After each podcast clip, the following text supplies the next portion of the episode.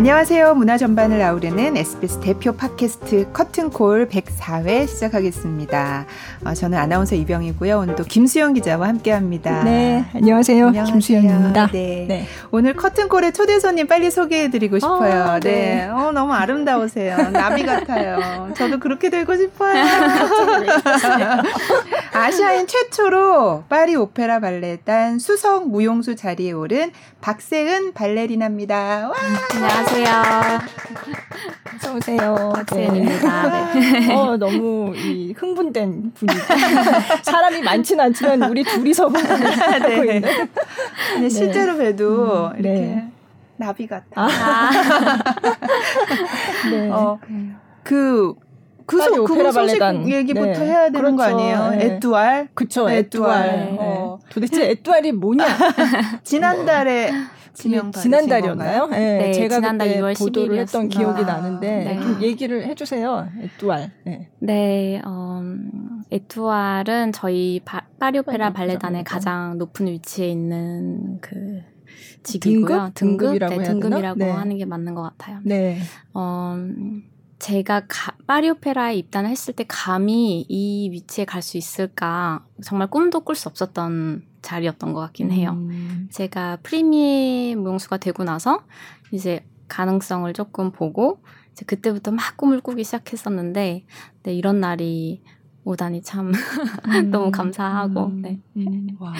에뚜알이 네. 프랑스어로 별이라는 음. 뜻이라면서요. 네. 그냥 그야말로 스타 네. 이렇게 네.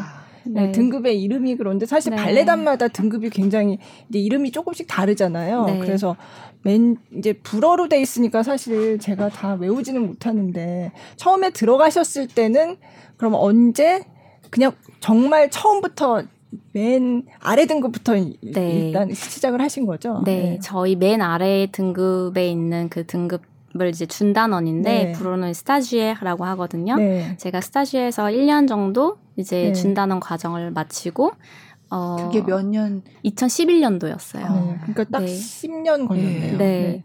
그리고 2012년도 여름에 다시 시험을 봐서 이제 그 깨드리라는 네. 이제 가장 밑에 어, 레벨 네. 등급으로 이제 입단을 했습니다. 그러면 군무를 주로 하는 네, 저희는 이제 깨들이 네. 꼬리페 수제까지는 이제 그 군무를 할 수 있는 그런 네. 등급이고요. 네. 저희가 워낙 계급 사회이다 보니까 그 등급 별대로 할, 할 해야 해야 되는 그 배역이 정해져 있어요. 음. 네, 그래서 깨들이 꼬리페 수제까지는 군무를 하고 네. 수제부터는 이제 군무도 하지만 이제 이렇게 24명 이런 큰 근무는 안 하고요. 네. 8명 근무, 아, 6명 근무 뭐 네. 뭐 이런 것들을 하고요. 네. 그다음 수제부터는 저희가 이렇게 주역 역할을 맡을 수 있는 네. 가끔 이제 기회가 오기도 하는 그런 위치예요. 네. 그리고 그리고 어 프리미에 덩스 네. 퍼미 덩스는 이제 어 솔리스트라고 하지만 네. 어, 제가 생각했을 때는 그래도 약간 주역 무용수에 가까운 음, 위치였던 음, 것 같아요. 네. 어, 그래서 어, 대우가 확실히 달라 많이 달라지는 것을 저는 이제 première danseuse가 되고 나서 많이 느꼈고요. 네. 어, 그 위에 étoile은 정말 이제 étoile, étoile만 네. étoile 그 약간 주역 주역 춤만 추는 그런 위치예요. 그래서 음, 음. première 그 네. 뭐라고 하셨나요? première danseuse. 네. 네. danseuse. 그 아마 제1 무용수 아, 이렇게 번역을 네, 제1 무용수라고 네. 네. 되신지 네. 얼마 만에 되신 거예요? 저는 2017년 1월에 어, 그 제1 무용수가 돼서 2000 이번 2021년에 21년, 됐으니까 4년. 어, 어, 좀 네. 5년? 네. 네. 5년 만에 된 것 같아요. 네. 많이 기다리셨나요?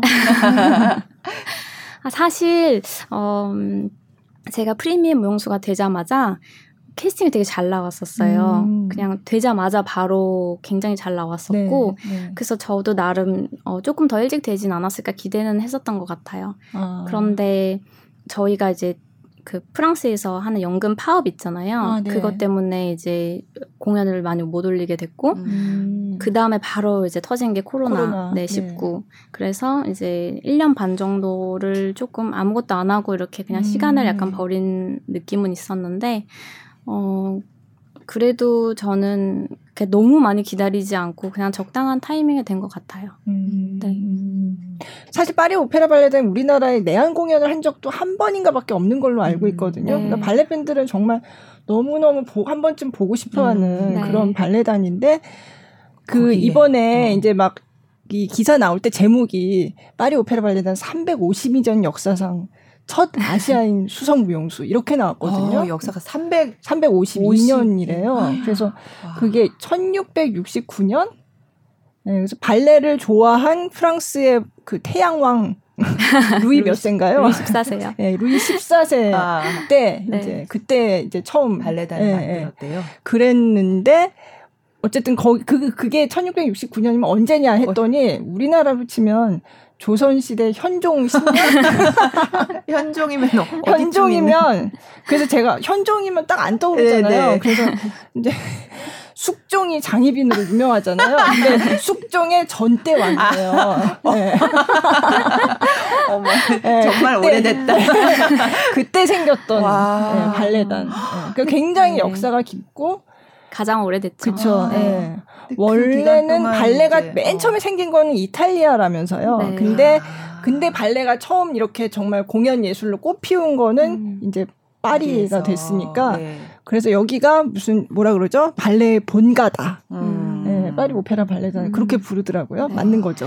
네, 네, 프랑스 저 프랑스 사람들은 굉장히 문화나 역사 이런 것들을 중요시 생각을 하고 네. 또 굉장히 자부심이 있어요. 네. 그래서 저희가 어, 몇년 전에 사실은 갸르니 극장이 굉장히 오래됐잖아요. 네. 그런데 정말 딱 들어가면 샤갈 그림이 이렇게 천장에 있고 맞아요. 정말 네. 아름다워요. 네. 그런데 네. 단점이 저희가 그 객, 어, 관객석 이제 그 위에 발코니 쪽은 네. 이제 칸막이가 다 있어요. 아. 그래서 이렇게 네 명씩 이렇게 칸에 들어가서 볼 수 있게 네. 지어진 극장인데 네.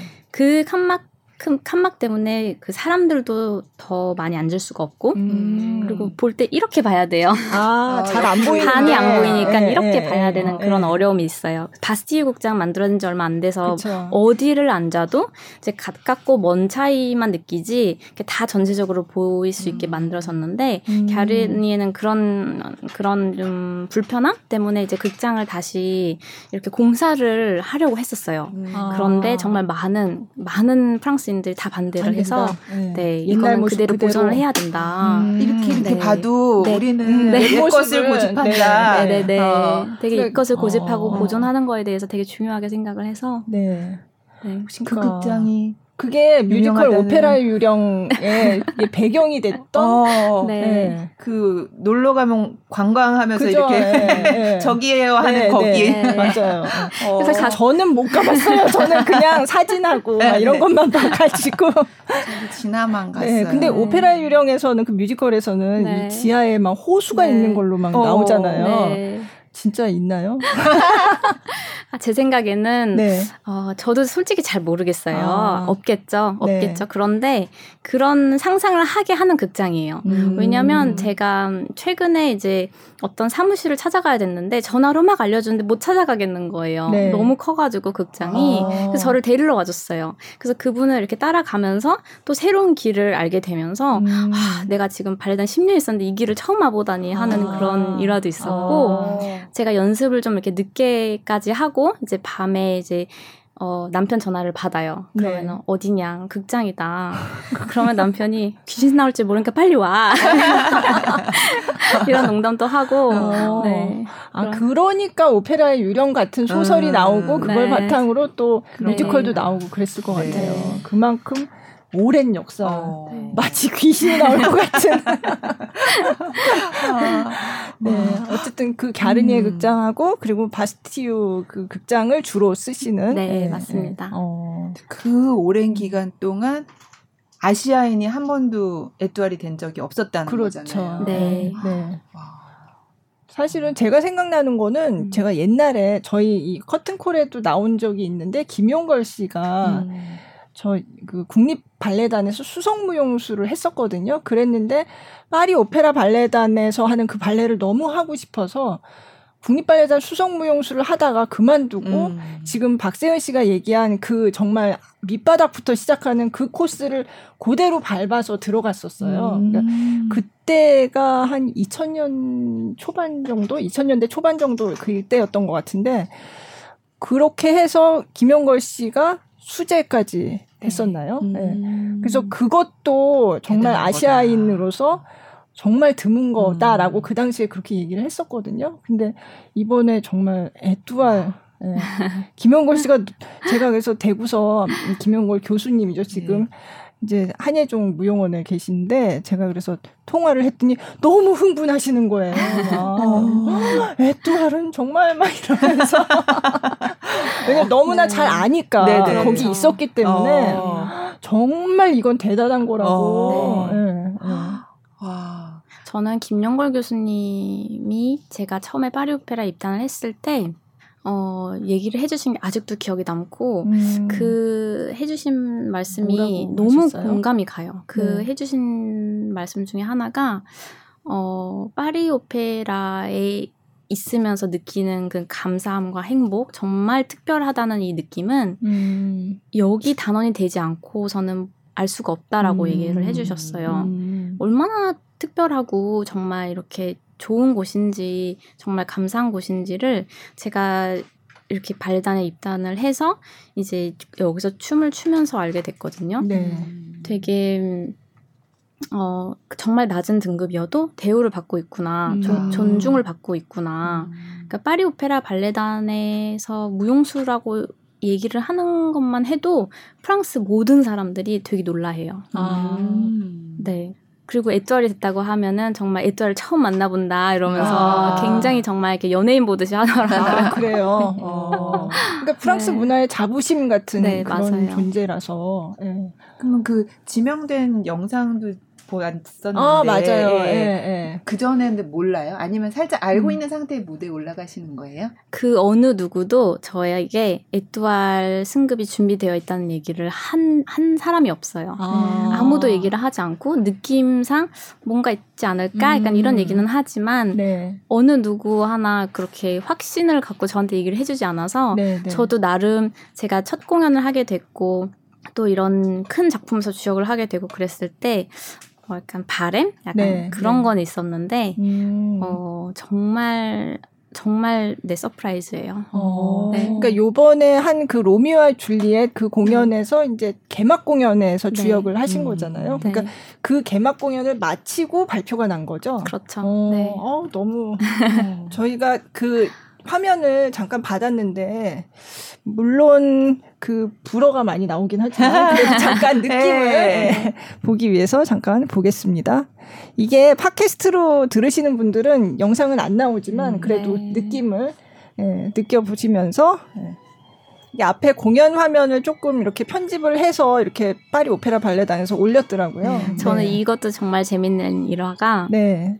보통 이렇게 이게 사실 어, 제네할 공연, 그러니까 프리스콜 리허설이에요. 아, 네. 그래서 네. 그첫 공연 3일 전에 했었었는데, 네. 네. 이 공연을 하고 나서, 네. 그 편, 그 유튜브를 올리시는 그런 관계자가 네. 이 영상을 써도 되겠냐고 허락을 받았어요. 아. 근데 저는 왜 굳이 이 장면을 쓰지? 음. 음.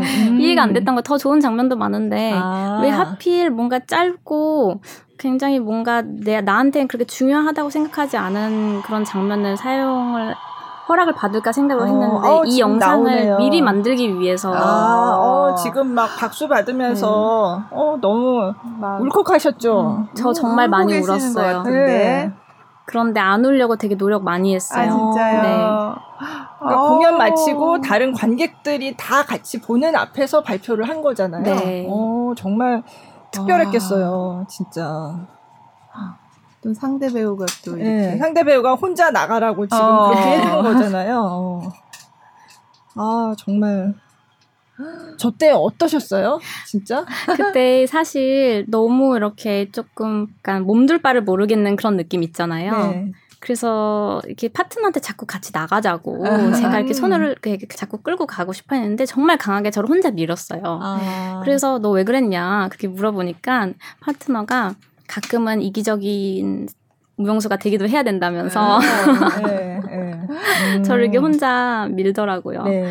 그 파트너는 그럼 자주 같이 네. 춤을 추는 무용수인가요? 그 친구랑 어, 한 여러 네두 세네 개 정도 작품을 같이 네, 호흡을 이름이, 맞췄었어요. 네. 폴 마르크예요. 아, 이번에 네. 사실 2000, 저 nomination 되기 전에 이제 12월 달에 La Bayadère라는 작품으로 네. 어, 그 live streaming으로 이제 nomination이 됐었어요. 음, 음, 네, 그때 네. 코로나 기간이었는데 아. 그래서 관객 없이 아, 그때 이제 먼저 étoile 네, 먼저 étoile이 되었었어요. 네, 음. 사실 저희가 étoile이 되려면 étoile과 춤을 춰야 돼요.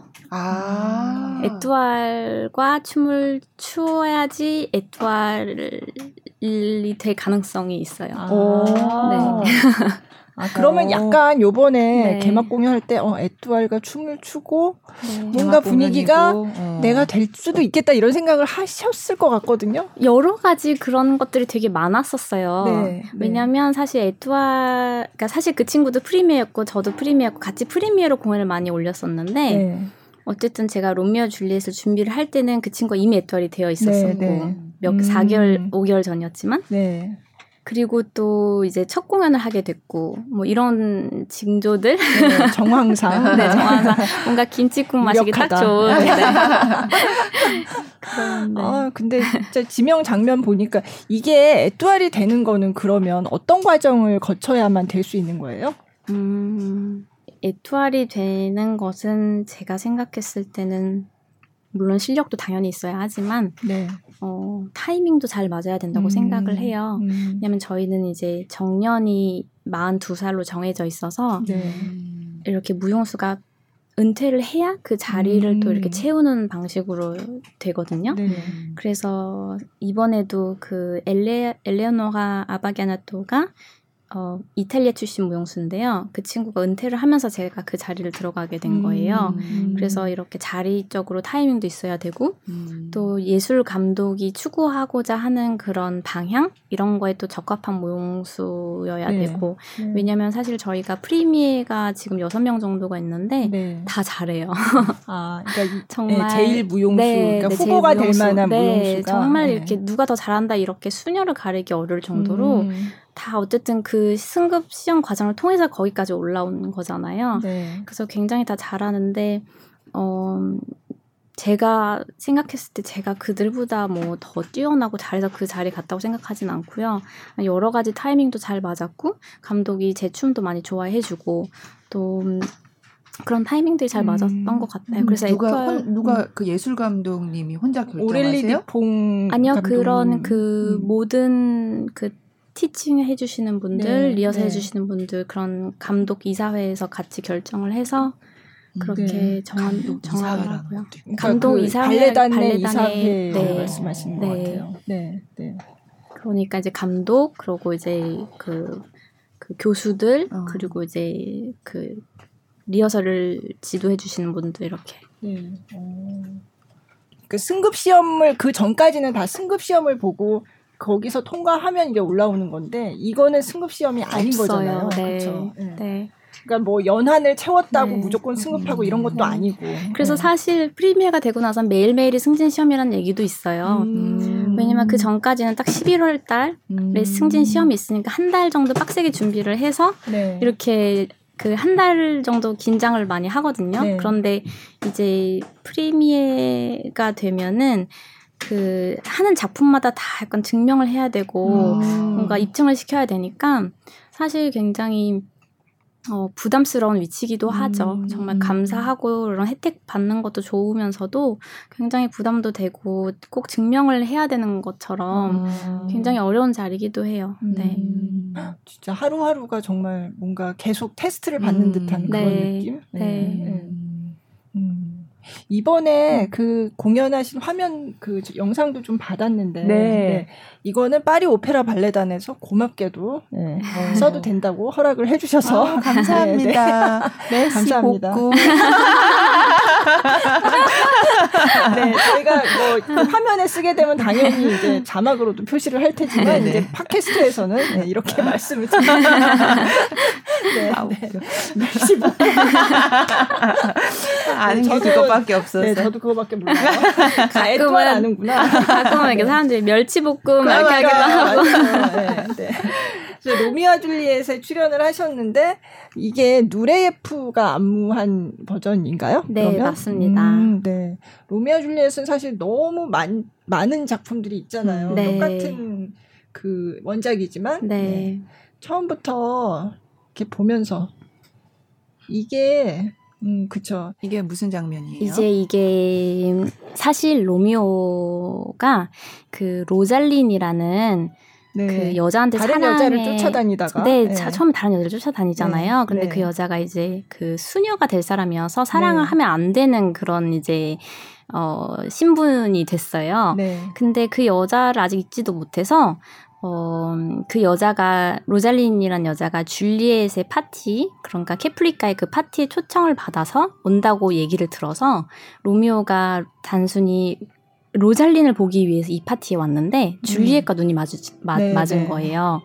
그래서 지금 눈이 맞았네요. 네, 눈이 맞았고 네. 저 방금 저 뽀뽀하는 장면은 네. 사실은 실수예요. 그러니까 어? 실수. 그러니까 어떻게 어떻게 이렇게 둘이 막 춤을 추다가 아, 그러니까 실수로 게 네, 의도를 한게 네. 아니고 아. 이렇게 어쩌다가 입술을 딱 박치기를 했는데 두 사람의 사랑은 정말 이렇게 더 점점 커지는 아. 거죠. 주체할 수 없이 커지는 거죠. 네, 네. 그런데 장, 방금 요 장면에서는 네. 드디어 줄리엣이 약간 옷을 훔쳐서 입고 온 그러니까 네. 그 신분이 어, 아, 몬테규라는 네, 거를 네, 알게 됐어요. 네. 네. 왜냐면 이 작품에서 그 누레이프는 케플리카와 몬테규가의 그런 구별을 의상 색깔로 네. 나타냈는데요. 아, 네. 줄리엣 케플리카는 저렇게 빨간 옷, 네. 그리고 몬테규가는 푸른 옷을 음. 이제 입혔어요. 그런데 지금 그 로미오가 아내는 이제 푸른색 옷을 네. 입고 이렇게 네. 입은 네. 거라서 네. 변장을 하고 변장을 하고 이제 네. 줄리엣 파티에 온 거죠. 아, 그렇구나. 그래서 뭐 사실 다 아는 얘기이긴 한데 네. 그래도 볼 때마다 네. 또 재밌더라고요. 네. 네. 그리고 사실 무슨... 발레는 좀 알고 보면 더 재밌는 그죠. 것 같아요. 네. 네. 이제 이 장면은 이 두 사람이 몰래 결혼을 하는 장면이에요. 음. 결혼식 장면인데요. 네. 어, 사실 여기 신부가 음, 처음에도 그렇고 마지막에도 그렇고 이렇게 한쪽 손에는 꽃을 들고 한쪽 손에는 해골을 들고 이렇게 저울질을 해요. 아. 그거는 누레프가 표현하고 싶었던 것이 어, 죽음이 로미오와 줄리엣에는 언제나 죽음이 함께하고 음. 어, 죽음으로 끝날 것이라는 것을 암묵적으로 표현하기 위해서 네. 누레프가 그런 장면들을 넣었어요. 음. 진짜 비극이잖아요. 네. 네. 사실 너무나 다 아는 얘긴데도 볼 때마다 맞아요. 가슴이 어. 이런 느낌이. 네. 그리고 아. 이 결혼식 장면에서 입는 저 옷이 제가 제일 좋아하는 옷이에요. 아. 머리 장식도 아. 예쁘고 네. 네. 옷도 참 예쁘고. 음. 그러네요. 저희 파리 오페라의 정말 가장 큰 장점이라고 해야 될까요?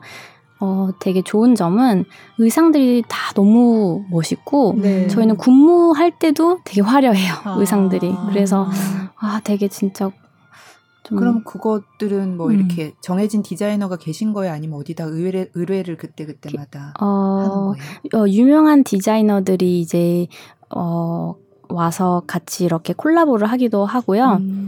어, 작년 같은 경우에는 재작년부터는 이제 저희가 샤넬에서 협찬을 받기 오. 어. 때문에 이제 샤넬에서 이렇게 디자인을 해서 어, opening gala 때 공연을 하는 그런 어. 일도 있고 어. 또 네. 크리스 어 크리스찬 라크루아 아시죠? 네. 네. 그분이랑도 저희가 콜라보를 많이 해서 어. 그 사람이 디자인한 옷도 굉장히 많이 있어요. 음. 이게 누레예프가 이거를 그 안무를 한 게 굉장히 오래 전이던데요. 1900 몇 년이더라? 77년 처음에 한 게 77년이라고 나오더라고요. 제가 찾아보니까. 아 그런가요? 그러니까 굉장히 아... 오래된 작품이라는 아... 생각을 했었어요. 네. 한 50년 된. 70년. 어, 그렇게 치면 그러네요. 음. 근데 중간에 뭔가 개정 안무를 했을 수도 있겠다는 생각은 드는데. 네. 음. 이분의 안무는 뭐가 좀 특징이에요? 누레예프가 아. 사실 파리 오페라 발레단에서 빼놓을 수 없는 이름이잖아요. 네. 네. 좀 얘기를 해주시면. 네. 어, 어떤 얘기부터 해야 할까요? 노래 그, 음. 그게 약간 그런 얘기 하잖아요. 갑자기 생각났는데 어, 파리 오페라 발레단의 그 스타일과 네. 한국에서는 이제 러시아 클래식 음. 발레를 주로 했기 때문에 네. 어 이게 스타일이 달라 이런 얘기를 많이 하거든요. 네. 근데 뭐가 다른 건가? 음. 네. 일단 제가 생각했을 때 누리에프는 네. 춤추는 걸 너무 너무너무 좋아하고 정말 네. 가만히 있기 힘들어하는 그런 무용수였던 것 같아요. 음, 그래서 네. 이렇게 동작들을 보면은 굉장히 숨 쉴 틈을 안 줘요. 아. 정말 이 작품은 특히 로미아 줄리엣은 누레프가 만든 작품 중에 어, 돈키호테 다음으로 가장 힘든 작품으로 이제 꼽히는데요. 네. 굉장히 숨 쉴 틈이 없고 동작이 하도 많아서 저희가 이제 이 작품을 처음 연습을 할 때는 아 이걸 할 수 있을까? 할 수 있을까? 음, 이거 음. 끝까지 할 수 있을까? 이런 얘기를 굉장히 많이 해요. 아, 그런데 이 네. 연습을 계속 하다 보면 그런 몸에서 음. 이제 뭔가 그 체력이 생기고 이 근육들이 이 안무를 다 감당을 해내는 그런 희열 음. 같은 거를 느낄 수가 음. 있거든요. 아, 많은 무용수들이 전 세계적으로 와서 저희 발레단 누레프 작품을 하고 나면 네. 어떻게 너희는 이걸 하냐. 아, 음. 난 정말 너무 힘들다. 정말, 정말 너무 최고로 힘들었다. 제, 음. 내가 해본 작품 중에 가장 힘든 작품이었다. 이렇게 얘기를 많이 해요. 아, 그래요? 음, 네. 네. 음. 그래서 저도 사실 이제 이 작품 중에 제가 가장 힘들었던 부분이 이제 여자 솔로 작품이었거든요. 네. 1막에 등장을 하는데 네. 보통 이렇게 솔로 작품을 하면 한 2, 3분이라도 숨을 가다듬고 이렇게 숨을 고르고 어, 이 춤을 출수 있게 이렇게 그런 컨디션을 만들어 만드는 안무가 음. 대부분이거든요. 네. 근데 저는 그 발에서 저희 약혼남인 그 파리스랑 듀엣을 또 하다가 갑자기 또 솔로를 아. 바로 이어서 하게 되거든요. 아. 네. 그러면 그 솔로 자체도 너무 어려운데 네. 이미 솔로를 하기도 전에 발에 쥐가 나 있는 상태인 거예요. 어, 어떻게? 근데 이 솔로 자체가 너무 어려워서 어. 제가 정말 여러 번 선생님한테 나 이거 할 수 있을까? 못 하겠어. 나 너무 힘들어. 이렇게 음. 얘기를 어떻게 무레프는 이렇게 안무를 지었을까? 이렇게 얘기를 하면 어. 제 저를 가르쳐 주신 선생님이 누레프 파트너였거든요. 오, 그래요? 네. 네. 그래서 얘기를 해 주셨는데 되게 컨디션이 안 좋고 기분이 안 좋았을 때였대요. 네. 그런데 어, 어떤 무용수가 오지 않아서 되게 화가 나 있는 상태였대요 누레프가. 네. 그래서 줄리엣 다 나와 지금 줄리엣 안무를 할 거야 딱 해서 만들어서 굉장히 어렵게 만들었다고 점프만 계속 넣었다고 그런 일화를 얘기를 해주시더라고요. 오, 그게 어려워진 원흉이 따로 네. 있었네요. 네. 아, 어, 그렇구나. 음. 예. 그래서 그분이랑 이제 연습을 하면서 제일 좋았던 점은 네. 누레예프가 어떤 의도로 이 동작을 만들었고 음. 어떻게 아. 이 작품을 끌고 갔는지 이런 것들을 다 자세하게 얘기를 해줘서 네. 저는 정말 재밌게 이 작품을 배우고 공연을 어. 했던 것 같아요. 그러니까 뭔가 살아있는 역사 같은 네. 그런 느낌이 드네요. 네. 네. 진짜 누레프는 음. 이미 뭐 오래전에 세상을 떠났지만 그렇죠. 그때 같이 춤췄던 음, 분이 네. 아직도 이 네. 발레단에서 네. 계속 그 전통을 이어갈 네. 수 있도록 계속 이렇게 전수를 해주고 그런 네. 어 그렇구나. 네. 저 시간이 혹시나 해서 티, 티볼트는 설명 안 하고 그냥 나중에 시간 되면 이건 그냥 저기 넣는 걸로 하고요. 네, 티볼트 사실 이게 좀 중요한데. 아 그래요? 아, 그래요? 너무 다 중요해가지고. 아 그렇죠. 이거 이거 맞아요. 하시죠. 예, 팀을 사실 이거 중요하죠. 왜냐하면 이 장면이 왜 중요하냐면 그 줄리엣이 이 장면 전까지는 웃는 장면밖에 안 나와요. 아, 이, 근데 티볼트의 네, 예쁘게 예쁘게 여기서부터 이제 연기가 시작이 네, 아. 연기가 시작되는 장면인데 이게 2막 마지막 장면이에요. 네. 이 춤을 추고 나서 이제 2막이 끝나 끝이 나거든요. 그래서 굉장히 이렇게 막 아, 막 귀엽고 예쁘고 사랑스럽게 아, 춤을 네, 추다가 네. 갑자기 이제 몰입을 하기 시작해서 아, 이 춤을 춰야 해요. 음. 그래서 굉장히 엄청난 그 감정이 어. 이렇게 안고 있다가 뿜어내야 돼요. 어, 저렇게. 그러니까. 저렇게 완전 그 던져야 되죠, 몸을. 굉장히 짧은데도 굉장히 강렬하고 제가 로미오 줄리엣을 하면서 저 장면과 나중에 이렇게 억지로 옷을 입혀주는 그 두 장면이 그게 너무 조, 좋은 것 같아요. 음. 아. 어, 지금 음. 왜너왜 그랬냐 네, 이러면서 저게 이렇게 동작만으로 표현이 되는 게 되게 신기해요. 그게 느껴지는 네. 게. 그래서 사실 이렇게 드라마적인 발레 작품을 할 때 저는 얼굴 표현이 굉장히 중요하다고 생각을 했어요. 음, 네. 얼굴에서 굉장히 슬픔, 아픔 이런 것들을 이렇게 보여줘야 된다고 생각했는데 저 연습을 시켜주는 선생님이 어, 절대 얼굴 찌푸리지 말아라. 몸에서 먼저 표현을 해야 된다. 그래야 아. 더 강렬하게 전달이 된다. 그 고통과 음. 아픔이 더 강하게 전달되려면 아. 몸으로 표현을 해야 된다고 아. 그렇게 얘기를 해주셔서 네. 되게 좀더 저, 아. 제가 지금까지 해온 방식과 다른 어. 그런 이제 연습 과정을 거쳤던 것 같아요. 아. 우리가 생각하는 그런 연기가 아니라. 네. 네. 음. 그 다음을 볼까요? 그러면 아 이게 네. 이건 지금 이제 로미오하고 이제 2인무잖아요. 네. 네. 이 장면은 이제 이 두 사람이 처음이자 마지막으로 함께 네. 이제 사랑을 나누는 네. 그런 침실 장면, 침실 파두두입니다. 네. 그런데 굉장히 괴로워요. 왜냐하면 어, 줄리엣은 이제 약혼할 남자가 따로 있고 자기가 네. 사랑한 사람은 이제 원수지가 원수 집안의 남자고 네. 그리고 부모님은 굉장히 이제 반대를 하기 때문에 어 굉장히 로미오와 있는 시간이 좋으면서도 자꾸 앞날을 그렇죠. 생각했을 때 걱정이 네. 되고 괴로워하는 그런 춤이에요. 네. 이 춤은 사실 굉장히 어려워요. 음. 그 저희가 파트너랑 시간을 가장 많이 보냈던 춤이에요. 음. 연습을 할 때 가장 시간을 많이 들였던. 네. 사실 뭐 그냥 일반인들이 보기에는 어 다 어렵겠다라고 생각하는데 네. 그러면 어 발레 실제로 하시는 분들은 어떤 점이 이게 어려워서 어 정말 어려운 춤이다 그렇게 말씀하시는 거예요? 음 뭐라고 할까 좀 쉽게 설명을 해드리면 네. 많이 꼬여 있어요. 아.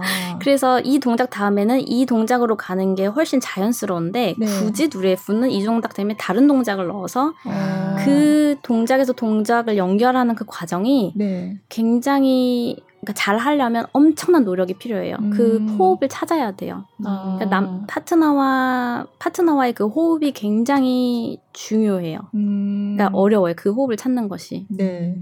왜 그렇게 꼬아놨을까요? 노래 예쁘니까. 근데 그게 이제 보기에는 정말 네. 이게 어, 멋지고 보이고. 깊이 있어 보이고 그렇죠. 그런 건가요? 그렇죠. 음. 어, 지금 떠나서 굉장히 네. 음. 슬퍼하는. 네, 슬퍼하는. 어, 뭐 발레 한 어. 편을 막 이렇게 압축해서 어. 보는 것 같아요. 그러니까요. 네. 네. 그 설명까지 들으니까 더 재밌어요. 음. 이제 아. 이 장면은 어, 유모가 이제 새벽에 네. 그 엄마야 어, 캐플릿 음, 레이디 캐플릿의 그런 요구 어, 부, 어, 뭐라고 해야 되지? 레이디 캐플릿이 유모를 시켜서 저 옷을 입, 입히라고 계속 시켜요. 네, 음. 네. 저 옷은 이제 예복이거든요. 네, 결혼을 약혼자 억지로 해야 되는 억지로 해야 네. 되는 예복인데 입기 싫어서 지금 저렇게 음. 성질을 부리는 네. 장면입니다. 네. 그래서 사실 누레프의 줄리엣의 가장 큰 특징은 줄리엣이 성깔이 있어요. 음. 보통 이렇게 발레리나들 생각하면 특히 주, 줄리엣 생각하면 되게 아름답고 음. 하늘하늘하고 요정 같을 것 같잖아요. 네. 굉장히 아니, 약하고 이럴 것 같은데 성깔이 네. 장난 아니네요. 근데 막 딸을 그냥 네. 네.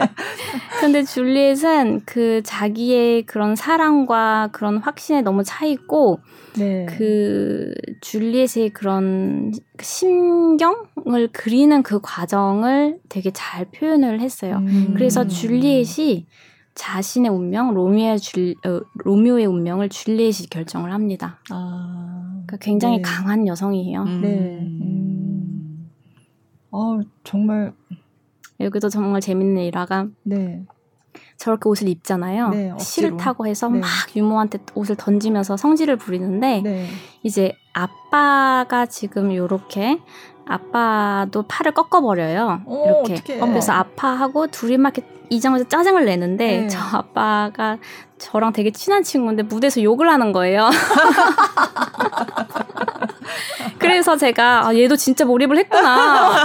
그 끝나고 너무 친한 동료여서 네, 네. 이게 사실 이게 불어로는 그러니까 퓨땅이라고 하거나 퓨땅 이러는 거예요. 이게 무슨 뜻이에요? 정말 이렇게 약간 좀 심한 욕이에요. 가장 심한 욕인데 이렇게 이빨을 입술을 이렇게 닫은 채땅 이러는 거예요. 그래서 어. 너 나한테 그랬던 거 아니야? 이렇게 물어보니까 네. 아 내가 그랬어? 나 몰랐어. 그래서 모르더라고요. 아, 너무 몰입했어. 너무 몰입을 해서 말도 안 듣고 저런 나쁜 네. 말 이런. 그러니까요. 말 안 들을래 이렇게 하는데 이제 나도 모르게. 어, 그렇구나. 네. 그리고 이제 네. 지금 저렇게 억지로 옷을 입혀서 음. 시작하는 저, 작, 저 솔로 작품, 이제 줄리엣이 여기서 동물을 추게 되는데요. 네. 어, 이 장면이 저는 제일 좋았어요. 그리고 음. 저의 그 선생님, 누레프 파트너였던 선생님이 저한테 얘기를 해주셨는데, 모든 줄리엣이 저 솔로 때문에 이 작품을 추고 싶어 한다. 아. 이렇게 얘기를 해주셨어요. 어떤 어. 점에서요? 어, 굉장히 그, 슬프고 분노하고 힘들고 정말 괴로운 저 옷 때문에 괴로운 것들을 다 표현을 해요. 음. 아. 그리고 그때 어, 네. 음악과도 너무 잘 어울리고 동작들이 음. 저렇게 바닥에 누워서 네, 네. 얘라 모르겠다. 약간 네. 이런 지금 이런 딱 이런 심정이잖아요. 대자로 뻗어서 네, 네. 이런 괴로움을 표현할 수 있는 발레가 얼마나 많이 있을까. 음. 백조요수도 그렇고 사실 음. 그렇잖아요. 네. 굉장히 네. 인간적이죠. 네. 왜, 왜, 왜라는 질문을 많이 하는 것 같아요. 그죠. 네. 왜 내가 네. 이웃이고, 왜 내가 결혼을 해야 되고, 네. 왜 내가 저 로미오 원수, 원수 집안이지만 내, 내가 왜 로미오를 사랑하면 안 되는지. 음. 그래서 자살을 결심을 해요. 네, 네. 저거는 자살을 하고 싶어서 이제 시도를 하지만, 네. 저렇게 두 번 찔러려고 하지만, 결국은 이제 자살은 할 수가 없는 거죠. 네. 무서운 거죠. 음. 14살이잖아요, 줄리엣이. 아, 맞아요. 원작에서 14살이죠. 그런데 아, 저기서 네. 네, 어리죠. 네. 그런데 이제 저기서 이제 로미오의 음악이 들립니다. 음, 아. 이게 로미오 음악이에요. 맞아요. 네. 어, 굉장히 사랑의 희열 같은 거를 표현할 때 나왔던 음. 선율이잖아요, 네. 이게. 어, 정말, 정말 프로코피에브는 정말 천재인 것 같아요. 어, 맞아요. 이 음악 프로, 프로코피에프. 네. 네. 네. 프로코피에프랑 그 로미오 줄렛 그 누레프 안무랑은 정말 제가 그 본 어떤 그 발레보다 그 조합이 완벽한 음. 것 같아요. 그러네요. 네. 그리고 사실 저 장면도 이렇게 천장을 보고 돌아야 되는데 네. 제가 어려움이 많았어요. 천장을 보고 돌라고 하니까 천, 천장을 보고 어떻게 도는 거예요? 천장을 보고 이렇게 돌아야 되는 거예요. 네. 그런데 그 장면을 계속 연습을 하니까 제 선생님이 네. 그냥 몸이 떨어져 나가도 되고 넘어져도 되니까 그냥 몸을 너한테 맡겨라 이렇게 얘기를 아~ 하는 거예요. 그랬더니 더 이게 자연스럽게 감정이 아. 나오더라고요. 되게 발레는 약간 컨트롤을 해야 되는 거잖아요. 네네. 네. 그런데 이제 컨트롤하지 않고 오히려 다 푸는 거죠. 어... 음. 이제 저 장면 내에서 줄리엣이 마침내 그 단검에 있는 십자가 모양을 보고 네. 신부를 찾아가서 어, 해결 방법을 아~ 얻어야겠다고 해서 달려갑니다. 아, 저게 네. 그런 거구나. 네. 단검을 이렇게 쳐다보고서 네. 그게 갑자기 신, 네, 갑자기 그렇게 십자가를 연상시키면서 아~ 신부한 해결책을 이제 아, 그렇구나. 우리도 막 어, 그러니까. 네. 그럼 그렇게 해서 이제 신부가 네. 이제 어 이렇게 이렇게 해라 하고 네. 이제 묘안을 짜내서 그렇죠. 네. 그럼 약을 먹으면 마치 음. 죽은 것처럼 잠을 들게 하는 그런 네. 그래서 이제 약을 먹어야 되잖아요. 네. 네. 그러면 요게 맞나? 네. 잠깐만요. 해설과 함께 보는. 어, 네. 너무 재밌어요. 무용 공연. 네. 지금 다음에 보는 장면은 아, 그러니까 팟캐스트로 들으시는 분들은 조금 답답하실 음. 수도 있겠지만 저 보는 네, 게 없으니까. 네. 근데 이제 이 장면 장면을 이제 말로 설명을 하고 있으니까 네. 일단 아쉽지만 그걸로 이제 들어주시고 음. 나중에 화면이 올라오면 네. 아주 속 시원하게 네, 보시면 될 것 같습니다. 보셔. 네. 다시 보시면 되겠습니다. 네. 지금 굉장히 어, 너무 괴로워하는 음, 장면이 네. 보이는데, 그러니까 약을 먹고, 네. 네. 지금 이제 신부가 로미오에게 편지를 써서 네. 이제 로, 줄리엣이 죽지 않고 자는 어, 잠이 들었다는 것을 네네. 네. 알려야 하는데 이제 그 전달 과정이 오류가 나서 항상 그렇더라고요. 그렇죠. 네. 드라마죠. 항상. 맞아요. 네. 그약 먹는 장면에서도 처음에 그 뭐지 사촌 네. 이렇게 남 남자들 네. 둘이 네. 있는 네. 거는 멜큐시오는 이제 그 로미오의 친한 친구고 네. 티발트는 줄리엣의 사촌 오빠예요. 네. 네. 두 사람이 어, 로미오와 이막에서 이제 어 그러니까 티발트가 메큐시를 죽이고 그쵸. 그 다음에 로미오가 티발트를, 티발트를 죽었거든요. 네. 그 죽은 두 사람이 이렇게 귀신처럼 나타나서 아, 유령 네, 유령으로 아, 나타나서 네. 이제 줄리엣이 고민하는 장면을 잘 표현을 해줬어요. 음. 그래서 이제 자살을 택하지 않고 저렇게 약을 먹어서 이제 로미오와 나중에 떠날 것을 이렇게 네. 상상하면서 음. 근데 약간 일이 잘 안 돼가지고 로미오는 네, 꼬였죠. 어 진짜 그냥 줄리엣이 죽었다는 소식을 듣고 음, 막 네. 달려오는 거죠. 네, 네 그렇죠. 아유. 네, 이거 이 로미오 줄리엣 얘기는 사실 엄청 다 아니까 음, 다 알지만 네, 네. 그래도 이 마지막 장면을 보면 또막 어, 네, 이렇게 그러니까요. 너무 안타깝고 어. 슬프고 네. 저 장면은 사실 공연을 보러 왔던 실제로 보셨던 많은 분들이 저 네. 기억을 가장 기억에 남아하세요. 음. 굉장히 인상적이었나 봐요. 왜냐면 네. 줄리엣은 죽은 네 죽은 것처럼 네. 춤을 추니까. 네. 근데 사실 저게 제가 완전히 몸을 풀면은 파트너가 어떻게 할 수가 없어요. 그렇죠. 너무 무거워서. 네, 네. 맞아요. 저렇게 보이게 하는, 하는 거가 되게 그렇죠 연습을 어. 한 거죠. 그러니까 로미오는 지금 줄리엣이 죽은 줄 알고 그렇죠. 지금 그러니까 저렇게 해도 계속 손 팔이 이게 툭툭 떨어지고. 네. 네. 어려울 것 같아요. 그러니까요. 저 장면은 조금 로미오가 어려울 거예요. 네. 아. 네. 근데 지금 방금 이제 저 보실 저 장면 있잖아요. 네. 저기서 이제 로미오가 오른팔을 이렇게 들어주거든요. 네. 보시면 저렇게. 네, 네. 네. 한 번은 이제 공연 때 제가 음악은 가는데 로미오가 팔을 못 잡고 있길래 혼자서 이렇게 팔을 들었었어요. 네. 네. 그런 일화가 있었어요. 어, 이때 몰입감이 네. 대단할 것 같아요. 어떤 생각이 아, 드세요? 사실은요. 네. 이 작품이 정말 좋은 점 중에 하나가 너무 힘들어서 네. 1막 끝나고 2막 끝나고 3막 저 솔로까지 3, 3막은 줄리 씨 거의 나가질 않아요. 계속 무대에 있어요. 네. 음. 너무 힘들어서 그 정말 그 죽으라고 하는 죽 죽음을 표현하는 장면도 그리고 나중에 이렇게 괴로운 장면도 이게 저절로 나와요. 아. 몸이 너무 힘들고 정말 지쳐 있어서 네. 그 로미오 누레프의 그런 작품을 쭉 봤을 때 네.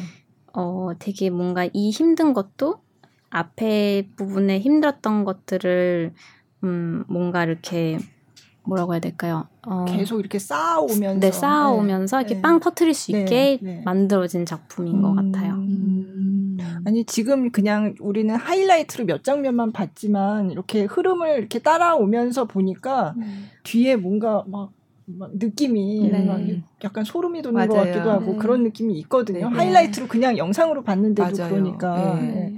이게 굉장히 오랜만에 파리 오페라 발레단에서도 한동안 코로나 때문에 공연을 못 하다가 굉장히 오랜만에 올린 작품이라고 들었어요. 네, 1년 반 만에 올렸어요. 어.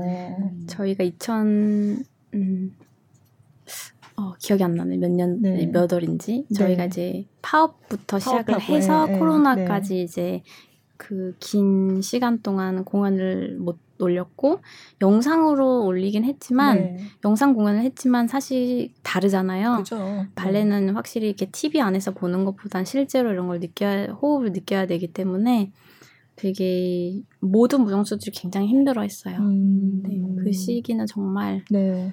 근데 그런 시기를 보내다가 음. 정말 뭐 어쨌든 뛰어앉기를 하긴 한 것 같더라고요 네, 보니까 네, 네. 근데 어쨌든 대면 공연을 네. 오랜만에 이렇게 하는데 네. 그첫 공연이었고 네. 그 공연 마치고 아, étoile이 되셨고 그러니까 더 특별했을 것 같아요. 그리고 사실 제가 이제 첫 공연을 하게 되고 그래서 이제 뭐 이렇게 nomination 그런 루머 이런 게 돌기도 했지만 저한테 정말 행복하게 했던 거는 아 드디어 관객과 관객 앞에서 음. 내가 춤을 추는구나. 그게 너무 컸던 것 같아요. 네. 그래서 정말 너무 행복했어요. 그날 음, 첫 네. 첫날 네. 공연을 하는데. étoile 되고 나면 뭐 달라지는 게 있어요? 이렇게 그러니까 음. 뭐 많이 달라지겠지만 네. 또 이렇게 뭐 재밌는 얘기들 음. 얘기해 주세요. 별이 되면 뭐가 아, 어, 뭐가 뭐 음. 음, 우선 저희가 이제 défilé 얘기를 먼저 네, 할게요. 네. 그 défilé를 이제 하게 되면은 그 저희가 무슨 뜻이에요? 뜻이 있어요? 행진, 퍼레이드예요. 아, 네, 그래서 퍼레이드? 사실 네. 프랑스에서 네. 그런 그 뭐라고 하지? 그어 프랑스에서 되게 많이 와서 이렇게 그 그거 하잖아요. 그 패션 위크 아, 하잖아요. 네, 그것도 네. 다 데필레라고 하거든요. 아, 네, 모델들이 옷 입고 이렇게 쭉 걸어가는 거 있죠? 네, 네.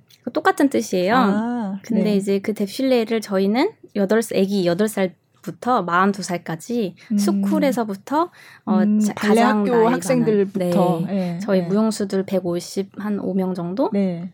해서 총 한 20명 200명 정도가 극장 뒤에 있는 백스테이지를 열어서 네.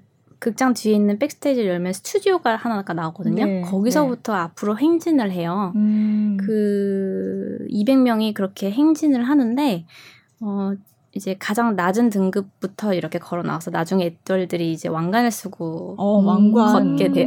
네. 왕관 그, 만드셨어요? 제가 사실 프리미에 때도 왕관을 쓰고 걷긴 했는데요. 아, 왕관이 프리미에 정말 때부터는 네, 왕관을 쓸 수 있어요. 아, 네. 프리미에 때는 왕관 작은 왕관을 쓰고 아. 이제 두 명이서 걷는데요. 네. 에뚜알이 되면은 자기가 원하는 모양으로 제작을 직접 해줘서 저한테 맞는 게 저한테 맞는 그런 왕관을 이렇게 만들어져서 한 명씩 걷거든요. 그래서 혼자 어. 이번에 걷게 됐어요. 아, 애뚜알이 전부 몇 명이에요? 저희가 지금 여자 10명, 네. 남자 6명. 음, 그렇구나. 합해서 16명이에요. 네, 어떤 디자인을 하실지 궁금하다. 아, 글쎄요. 저도 그래서 요즘에 조금 이렇게 다른 애뚜알들은 어떤 왕관을 썼나 아, 보고 있기는 한데 네. 아무래도 이제 거기에서 만들어 주시는 분이 제 머리나 그런 아, 얼굴 네. 그런 그 거를 감안해서 네. 좀 이렇게 저랑 이렇게 상의를 해서 음. 저에게 어울리는 것들 좀 추천을 음. 해주시지 않을까. 네. 네. 그게 그러면 뭐그 퍼레이드를 하고 또 공연도 하고 그런 어떤 특별한 공연을 얘기를 하는 건가 봐요. 네, 네, 보통 이제 개막 공연 때는 이제 감독이 하고 싶어 올리고 싶어 하는 작품들을 가져와서 올리는데요. 네. 이번에는 이제 그 에튜드라는 작품을 음. 이제 하게 되었어요. 네. 그리고 제가 그 애떨이 되는 그 다음날 네. 그 에튜드를 하겠냐 물어보더라고요. 아, 네. 그러면서 하시는 말씀이 어, 약간 나는 이제 새로운 애뚜알이 너가 새로운 애뚜알이 되었고 너를 소개하는 자리를 좀 만들고 아, 싶다. 네, 그렇게 네. 해서 그 작품을 하게 됐는데 음. 사실 원샷이잖아요. 어, 한 네. 방에 해야 되는 거라서 네, 네. 테크닉이 많은 작품이라 조금 부담이 돼서 아. 조금 음, 이렇게 머뭇거렸지만 이런 기회가 또 언제 오겠어요, 네, 사실. 그래서 음. 하겠다고 했고 음, 그러면 음. 그 퍼레이드를 하고 바로 이제 이어서 공연을 진행을 하는 게 네. 이제 하룻밤에 어떤 그 특별한 네. 그 이벤트가 되는 거군요. 네, 그렇습니다. 아. 그럼 그 퍼레이드는 그냥 저희 같은 사람도 가서 티켓 사면 볼 수 있는 거예요? 어, 요즘에는 이제 상당히 어려워졌습니다. 아, 객석도 줄어들었고. 네. 네. 아, 그 이유보다도요. 아, 그래요? 네, 네, 저희가 사실 이제 저희 발레단을 가장 크게 후원하는 두 회사가 롤렉스 회사와 샤넬 아, 회사입니다. 네. 네. 그래서 이 두 회사에서 자리를 많이 사요. 아, 약간 후원인의 밤 어, 같은 어, 그런, 그런 건가요? 네. 그래서 한 자리 가격이 어마어마하기 때문에 아, 얼마나요? 제가 들었는데 뭐 500만 원에서 네, 뭐큰 테이블은 아, 뭐몇 천만 원 뭐 이런 얘기도. 아, 네. 못 그... 가는 거구나. 아니면 제일 꼭대기층을 한 몇십만 원 주고. 아, 아 근데 그것 되게 네. 경쟁이 치열하겠죠? 어, 네, 네, 그럴 것 같아요. 어. 그러니까 그게 이 뭔가 파리 오페라 발레단의 전통 이런 네. 건가요? 아. 네. 근데 아까 이제 발레 school부터 이렇게 쭉 나온다고 하셨는데 원래 파리 오페라 발레단이 대부분 다 그 school 출신이라고 들었어요. 음. 어, 네. 네, school이 만들어진 의도는 아무래도 발레단에 입단하기 그죠. 위해서 이제 네. 그렇게 준비를 시키는 건데 어, 꼭100% school에서 다 올라오지는 않고요. 그쵸. 요즘에는 네. 또 워낙 자리가 없고 그래서 음. 이렇게 뭐 많이 그러니까 해마다 매번 달라서요. 아, 네. 어떨 때는 뭐 7명, 10명까지도 네, 네. 올라갈 때가 있다면 음. 이번 연도에는 여자 1명, 남자 3명 아, 이렇게 그래요? 올라갔고요. 어. 굉장히 그쪽 세계도 굉장히 치열해요. 아, 그렇구나. 네. 네. 어쨌든 제가 들은 음. 거는 그래서 아까 첫 아시아인 수석 무용수 이렇게 얘기했지만 사실 어, 대부분 프랑스 사람들이 당연히 제일 많고 네. 이 유럽 출신이 이제 주류고 정말 아시아 출신의 무용수는 많지 않은 발레단 물론 다른 어차피 프랑스에 있으니까 그렇다고 뭐 아시아인이 엄청 많을 수는 없지만 어쨌든 다른 발레단에 비해서도 요즘 해외 발레단에 가면 굉장히 다국적이 많은데 음. 이 파리 오페라 발레단은 어떻게 보면 굉장히 프랑스 약간 음. 이게 중요하다 음. 이런 분위기가 얼마 전까지도 굉장히 음. 뭐 그게 강했다고 들었거든요. 근데 음. 요즘은 조금 많이 다양성을 추구하고 그런 것 같아요. 어, 제가 생각했을 때 이미 제가 무용수였을 때, 네. 그 아르헨티나 출신의 이제 에투알이, 음. 어, 이미 에투알이 됐었었고, 네. 그 전에도 네. 이제 스페인 출신 이나 또 흑인 무용수도 네. 에투알이 된 음. 이래가 있었어요. 네. 그래서 그렇게 꼭막 닥쳐 있다고 생각하진 네, 않아요. 그리고 음. 제가 단원이었을 때, 이제 그 베트남 출신의 그런 무용수도 이제 이투알이 됐었거든요. 음, 그런데 국적은 이제 프랑스 국적이었다는 국적은 거죠? 프랑스 네, 국적이에요. 네. 그래서 제가 아시아인 아, 최초로 네. 이제 음. 그런 타이틀을 어, 얘기를 해주시는데 네. 어, 어, 루드밀라 같은 경우는 아르헨티나 출신이기는 하지만 저랑 가, 저처럼 이렇게 스쿨을 거치지 않고 음. 어, 외부에서 들어와서 에투알이 네. 된 어, 케이스예요. 네. 음. 음, 드물, 그러니까 굉장히 좀 별로 이렇게 사례가 없는 그런 케이스죠. 아, 드문 네. 케이스죠. 네. 음. 그러면 10년 동안 이렇게 계시면서 중간에 아 너무 힘들다. 어 이거 계속 이렇게 할 수 있을까? 정말 힘들 뭐 슬럼프 네. 이런 얘기 하잖아요. 그런 네. 적은 없으셨어요? 아 많죠. 네. 굉장히 많았던 것 같은데 네. 성격 자체가 워낙 약간 단순하고 음. 조금 이렇게 되게 빨리 까먹는 스타일이어가지고 음. 그냥 그때만 잠깐 힘들었다가 다시 이렇게 좀 재밌게 춤추고 했던 것 같아요. 음. 물론 힘들었던 경우도 되게 많았어요. 네. 제가 예전에 인터뷰할 음. 때 들었던 기억이 나는데 네. 연습하다가 그 네. 동료 무용수의 그 네. 신발에 맞아서 네. 그래가지고 뭐 피가 철철철철 나는 그런 대참사가 네. 있었다고 네. 그 얘기 들었었던 맞아요. 기억이 있는데. 네. 아 그때 생각해 보면 참 정말 되게 끔찍한 사고였죠. 음, 네. 사실 이렇게 아침밥을 안 먹고 가도 되지만 아침에 비비는 꼭 발라야 되잖아요. 네. 네. 네. 그런데 얼굴이 6cm가 이렇게 쫙 찢어지고 어. 이게 열렸었을 때, 아, 아, 그냥 나는 그냥 끝인가? 약간 이런 생각도 음. 들었었어요, 사실. 그게 몇 년 전이에요? 그게 한 벌써 한 4, 5년 됐을까요? 네, 네. 근데 이렇게 그것도 심지어 이렇게 한국은 이제 또 성형외과도 잘 발달돼 있고 피부과도 좋고 이러니까 이런 걸 치료도 잘 하고 뭐 네. 시술도 있고 하는데 저는 네. 그때도 어, 이렇게 정형외과 의사 선생님이 꼬매주시고 어. 이런 따로 그런 레이저 치료 이런 걸 안 받았었어요. 어. 그냥 냅뒀어요. 그리고 네. 다시 무대로 돌아갔었어요. 어. 어떻게 보면은 이 상처보다도 저한테는 그 춤을 춰야 된다는 그 간절함이 더 컸던 것 같아요. 음. 음. 상처를 예쁘게 아물어야 된다는 네. 그런 마음보다도. 네. 네. 그래서 다쳤는데 그냥 쉬지 음. 못하고 그냥, 그냥 돌아갔어요. 네, 네. 하신 거죠. 네. 음. 2주 정도 이렇게 왜냐하면 2주 동안은 춤을 출 수가 없었어요. 이게 너무 심하게 부딪혀서 아. 멍이 여기까지 내려오고 노란색을 쫙 내려오고 네. 얼굴에 다 잡혔어요. 부어, 네, 네, 다 부어서 코가 없어졌었어요. 어머, 어머. 이렇게 부었었어요. 어, 굉장히 그 충격이 네. 사실 이렇게 그냥 찢어진 것보다도 이 네. 부딪히는 그 충격이 너무 세서 무용수들이 아마 축구 선수들만큼 발 힘이 셀 거예요. 네, 네, 네. 이렇게 오. 축구를 이렇게 찰 때 그 힘, 공을 찰 때 그힘 있잖아요. 네. 그 파워로 맞은 거거든요. 아, 그 굽으로.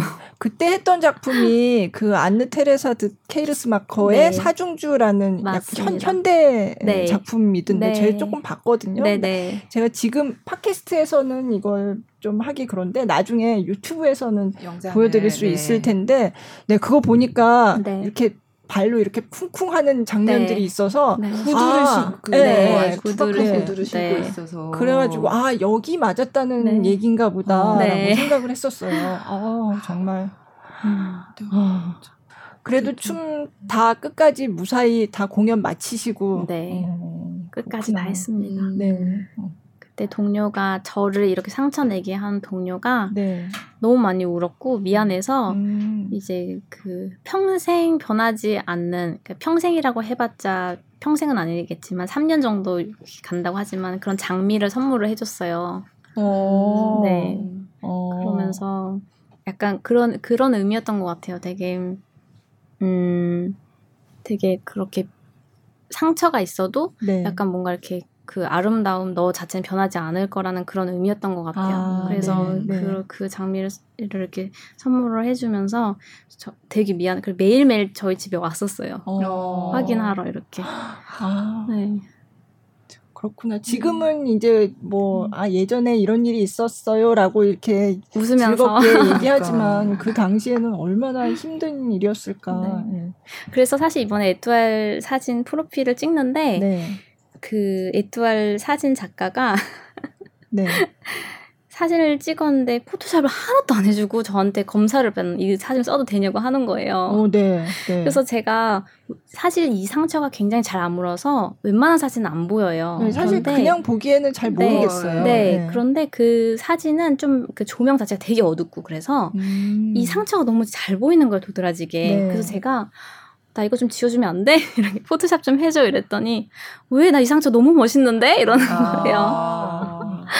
그러니까 정말 어, 프랑스에서는 이 상처를 그렇게 뭔가 뭔가 흠이라고 생각하지 않고 음, 있는 그대로 저의 모습을 네. 이렇게 봐주니까 그래서 그대로 나갔어요?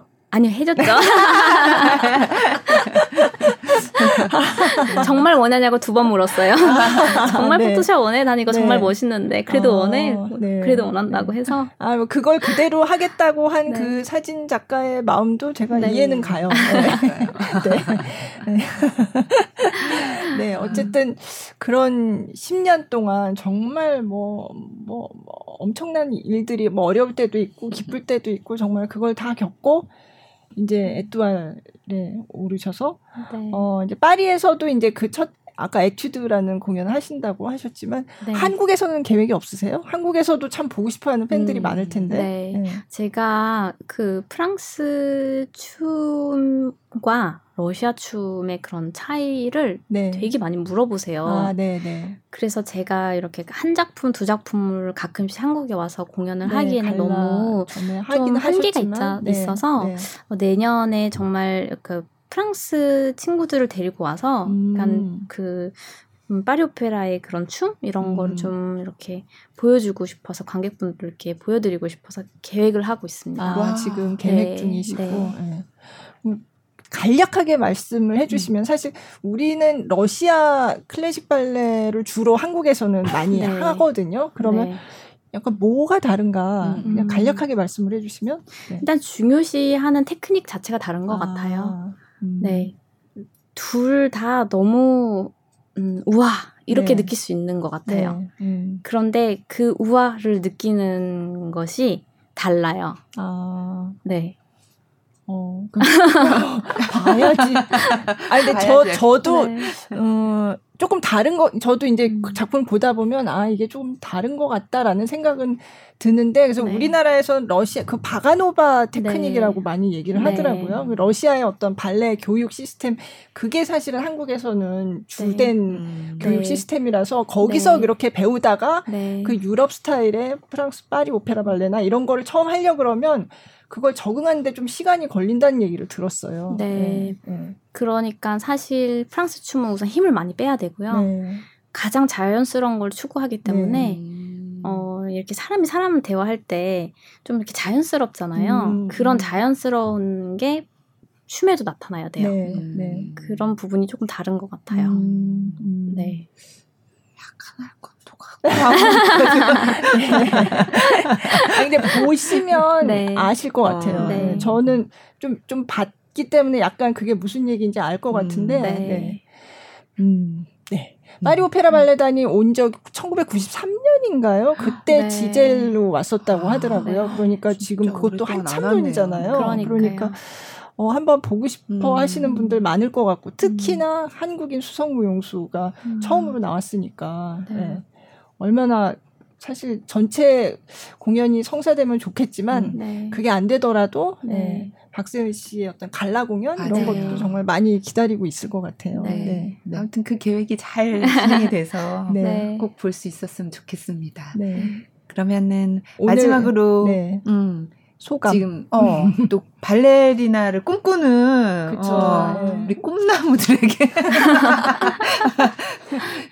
아, 요즘 애들은 너무 잘해요. 음. 정말 너무 잘하고, 그냥 뭐 춤적으로 제가 뭐 이렇게 해라 저렇게 해라 할 얘기도 없을 뿐더러, 그냥 이렇게 힘들잖아요. 사실 한 길을 판다는 것이 어려운 일도 많이 부딪히고, 부딪힐 거고, 부상이라는 것도 사실 무용수랑 뗄 수 없는 관계인 음. 것 같아요. 그냥 네. 항상 부상이 언제든지 있을 수 있고, 그런 거에 대해서 이제 심적으로 많이 힘들 텐데 어, 좀 조금 더 이렇게 긍정적으로 항상 바라보고 힘내라는 얘기 해주고 싶어요. 음, 네. 네. 뭐 국내 출신으로 또 이제 그 자리까지 올리 올라가신 분이니까 네. 여쭤봤어요. 아, 네.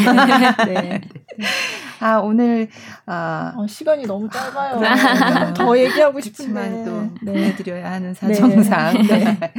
네. 파리 오페라 발레단의 어, 아시아인 최초로 어, 350몇 년, 352년 네. 네. 역사상 네. 조선 최초로 생겼던 발레단. 네. 아, 이제 수성무용수 자리에 오른 박세은 발레리나와 함께 예, 즐겁게 얘기 나눠봤습니다. 오늘 와주셔서 정말 감사드립니다. 감사합니다. 네, 감사합니다. 저희는 다음 주에 뵐게요.